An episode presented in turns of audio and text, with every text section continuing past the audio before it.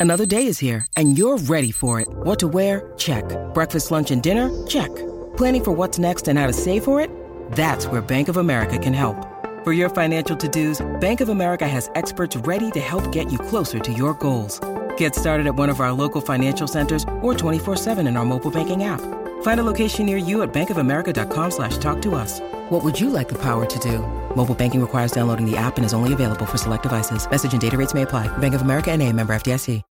When you need mealtime inspiration, it's worth shopping Kroger, where you'll find over 30,000 mouthwatering choices that excite your inner foodie. And no matter what tasty choice you make, you'll enjoy our everyday low prices, plus extra ways to save, like digital coupons worth over $600 each week. You can also save up to $1 off per gallon at the pump with fuel points. More savings and more inspiring flavors make shopping Kroger worth it every time. Kroger, fresh for everyone. Fuel restrictions apply.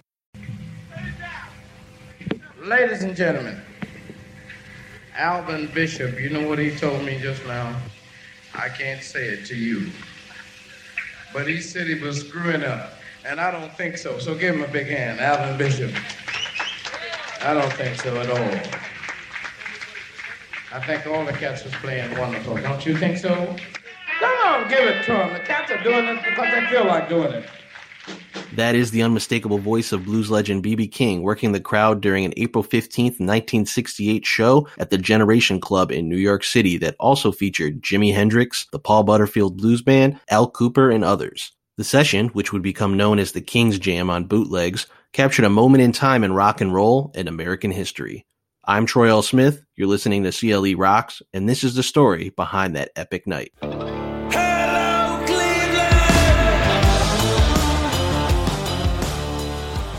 To understand just how extraordinary the 1968 King's Jam was, you first have to understand the blues. In many ways, that starts with B.B. King.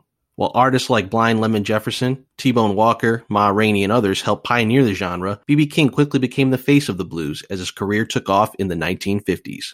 King came from humble beginnings in Mississippi to become one of the genre's towering figures alongside the likes of Muddy Waters, John Lee Hooker, and Albert King. Where I lived, the nearest studio was a hundred and some miles. And where I lived, there was no music store. I had to buy strings for my guitar from from the drugstore. and they only had one gauge. It was called Black Diamond, and that was all. And you you uh, get that. Or I hear there was um, stores that you could buy instruments, but the nearest place would have been 25 miles or more. King's mesmerizing performances, specifically his iconic 1964 showcase at the Regal Theater in Chicago, would inspire a new generation of blues players, a list that included Eric Clapton, Jeff Beck, and a young Paul Butterfield. Butterfield came up in Chicago as an aspiring blues harmonica player. He would eventually find mentorship from the great Muddy Waters, king of the Chicago blues scene. Butterfield would go on to create the Paul Butterfield Blues Band, a mixed race act that would be a forum for standout players like Mike Bloomfield, Elvin Bishop, Gene Dinwiddie, and David Sanborn. Bishop recalls the magic of the Chicago blues scene at that time. In Chicago was like uh, hip hop is now. It was the living music of choice of the black people, and it uh, there were hundreds of blues clubs, believe it or not, and everybody was into it. So that makes it a lot more fun. We were trying to play the, the kind of music we loved, and uh, we were delighted to be making our living doing it. You know.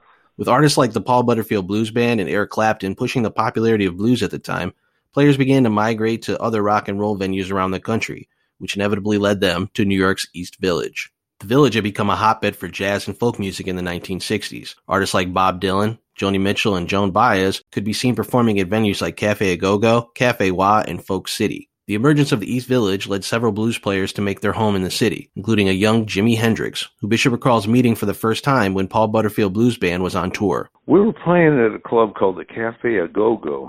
On the break in between shows, Bloomfield went over to another club in the village. He comes back, and the, his name was Jimmy James, and he wasn't Jimi Hendrix yet.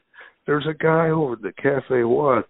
His his guitar playing sounds like uh, cars crashing into trains and stuff.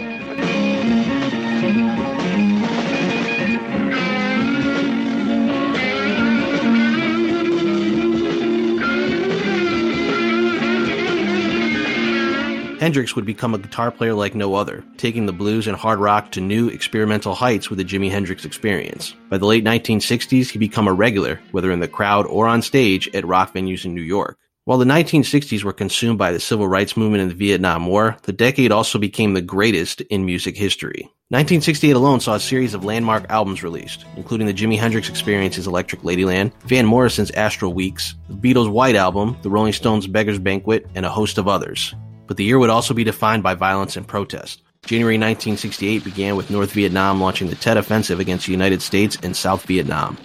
Then, on April 4th, the civil rights movement lost its greatest leader in Dr. Martin Luther King Jr. I was deeply saddened last evening, as all men of goodwill must have been, by the senseless slaying of Dr. Martin Luther King. The late Reverend was remembered by his widow, Coretta Scott King, in a statement to the press televised by WGN Chicago the day of his assassination. My husband often told the children that if a man had nothing that was worth dying for, then he was not fit to live. He said also that it's not how long you live, but how well you live. He knew that at any moment his physical life could be cut short.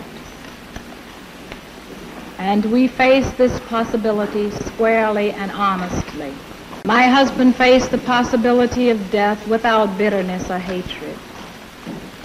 He knew that this was a sick society, totally infested with racism and violence, that questioned his integrity, maligned his motives, and distorted his views, which would ultimately lead to his death.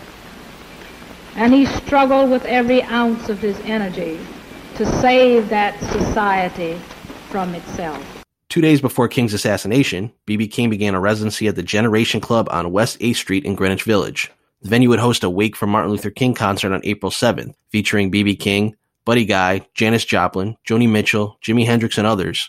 Just eight days later, some of those artists would return for what would become known as the King's Jam. Such jam sessions were commonplace at the time, and when B.B. King played, every blues musician wanted in. That included a 24 year old Al Kooper who was living in New York having just parted ways with his band Blood, Sweat, and Tears. The Generation Club uh, was a, a really good club. It was run by a guy named Barry Fey, and uh, and they had great people playing there.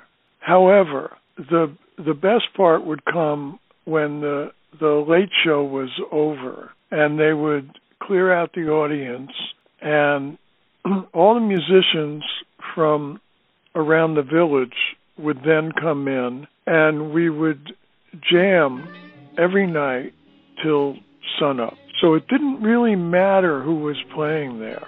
Jimi Hendrix lived a few blocks away and he lived about a block away from me.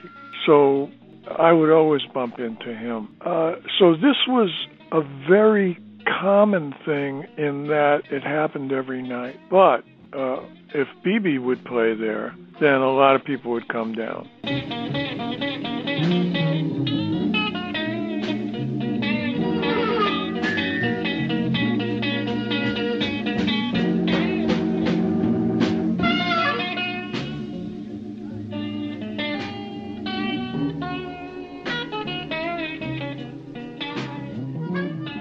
Lineup of who was on stage that night of April 15th, 1968 has been debated through the years, but this we know. B.B. King led a group that included Kooper on B3 organ, Jimi Hendrix on guitar, Paul Butterfield on harmonica, as well as the Paul Butterfield Blues members, Philip Wilson on drums, and Elvin Bishop on guitar and vocals. Bishop recalls that time in New York being one of a kind. That was a jamming time. It was, uh, everything seems to be more calculated now and, uh, the business people have more of a grip on the music than they did then. It was we were just kind of making it up as we went along, and uh, especially uh, in New York at that particular time, I remember lots of jam sessions with BB and uh, Hendrix and Clapton and Allman Brothers and just uh, everybody just loved to jam, you know. And also on stage that night was an 18-year-old college student named Howard Buzz Feiten on bass. And we have a young uh, young bass player, Buzzy, on the bass. Feiten, a student at Mannes School of Music, had recently auditioned for Elvin Bishop's new band. He didn't get the gig, but Bishop invited him to sit in on the jam session with B.B. King. This is new. This is all new to me. I mean, I knew that there were these events happening in the West Village, but I was never part of it because I was in college, man, you know. So I brought my bass down there and uh went up on stage before anybody got there and was kind of tuning up and, you know, adjusting the amp and all that stuff. And when I turned around, there was all these, you know, I was standing on stage with Jimi Hendrix and B.B. King and Al Kooper, and I thought I died and went to heaven. It was funny, man. I was a horrible bass player. I was not a good bass player. I was actually a better guitar player than I was a bass player. When you're 18, you don't have a clue about playing rhythm or how to sit in the pocket or any of that. You know, it's all about play as loud, high, and fast as you possibly can until you're told to shut up. And that's basically was my mode. But, you know, I had played in a lot of ensembles, you know, as a classical player, orchestras, small chamber ensembles, and all that. So I knew about how to fit in. You know what I mean? That's what you learn as a classical player. You learn how to fit in. Those guys took me to school in a big hurry. I had drumsticks flying by my head, you know, and the drummer screaming at me, play rhythm, mother, you know. So I did learn about that because those guys were incredibly generous and supportive of me. They knew that I was over my head. King, the night's elder statesman, would lead Feiten and the others on a set that went until the sun came up. The list of songs included King's classic My Own Fault Darlin', a cover of Bob Dylan's Like a Rolling Stone, and several blues jams. The playful nature and familiarity between the musicians can be heard through King's voice as he ridicules them for playing too loud as he speaks with the crowd. Ladies and gentlemen, hey! Well, let's take it easy. Ladies and gentlemen, work it here. Look, don't stop, baby. Don't do it like that. Just keep it soft. I'm on the radio now, you know. Since we started here, what, what year was it? What, what day was it? April the 2nd? April the 2nd? Since we started here, April the 2nd, all right. I'm gonna shoot some of these cats back behind me. I'm talking to you, Paul. Get the beer. I don't have one. All right, all right. A recording of the session exists because Hendrix never went anywhere without his two track Revox tape recorder, says Al Kooper. When Hendrix would play, he would bring, uh, you know, like a professional tape recorder with him and, and always record it for himself. He lived half a block from me. So we saw each other all the time, in the daytime, in the nighttime, and like that. And if one of us was playing, then the other one would come see him play. If I had a gig, he would he would always come, and if he had a gig, I would always go. So we we we got pretty friendly, and then I ended up playing on his album. I actually met him. Uh, I, I was uh, uh, the uh, assistant stage manager at the Monterey Pop Festival. So I met him, and I have uh, a terrific picture of, uh, or a few pictures of the two of us at Soundcheck. And he invited me to play with him, and this was his debut in the United States. Uh, once he became Jimi Hendrix with his his uh, uh, two sidemen from England, and they had never played anywhere in America, and this was the first time that they played at Monterey. At one point in the show, King finds himself amazed by Hendrix playing. Hendrix idolized King, but the blues disciple had become a master.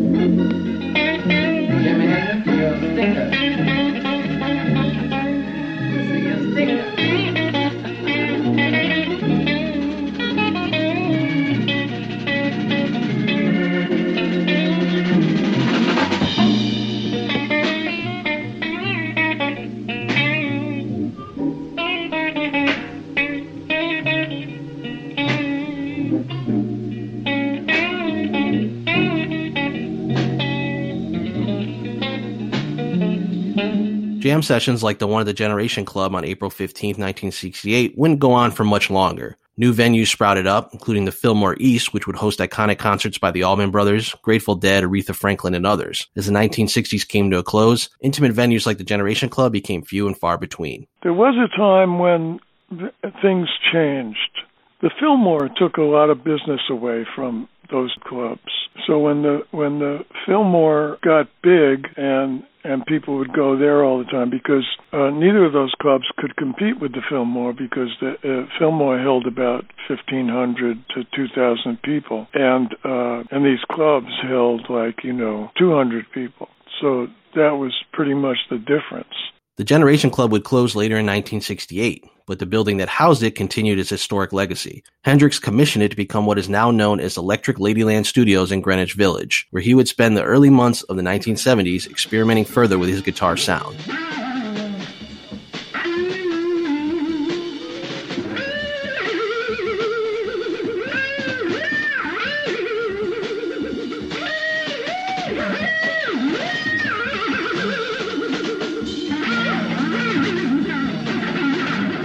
Sadly, Hendrix would pass away in 1970. The other musicians on stage would go on to work with various other projects over the next few decades, with Butterfield passing away in 1987 and B.B. King dying in 2015 at the age of 89. King was remembered eloquently at that time by former Rolling Stones guitarist Bill Wyman in an interview with British television network ITN. The most amazing thing about him and his band were they could thunder out like any band could, you know, and then they'd just stop and just go to a whisper right to silence. You could hear a pin drop, and he'd be playing. And then he'd sing, you know, and then and then suddenly the band would start coming in, you know, and it'd be so there were these amazing dynamics, which we all learned from how to take, you know, a song and put it into a real simple down there, down there, and then build it into a climax. And Otis Redding did it, you know, we tried a little tenderness, and lots of people and he was a, a master of that. And um, you know, what can I say about the guy? He was he was special. There, there won't be another one. Buzz Feiten would end up replacing Elvin Bishop as guitarist in the Paul Butterfield Blues Band before working with other music legends like Gregg Allman, Stevie Wonder, and Bob Dylan. But the music collaborations like the King's Jam still hold a special place in Feiten's heart, as they were about much more than just jamming together that was a really magical time. It was completely magical because there was all of this creative energy and all of this new stuff that nobody ever heard. That idea was really brand new. It was brand new and and it was kind of the same ethic that drove the 60s. There was hope for for humanity that was just all over the place. It, it drove everything. You know, the hope for humanity, the, the hope of Kennedy and the hope of Martin Luther King. It gave people the sense that that era, not just the Butterfield Band and the music and the jam session, but the whole idea that people would, would come together to create something new and to be in search of deeper spiritual experience. Thank you for listening to CLE Rocks. Audio and interviews were provided by Getty Images, as well as interviews conducted by Cleveland.com. For more on CLE Rocks, visit our page on ACAST or go to cleveland.com backslash podcasts. I'm Troy L. Smith. Until next time.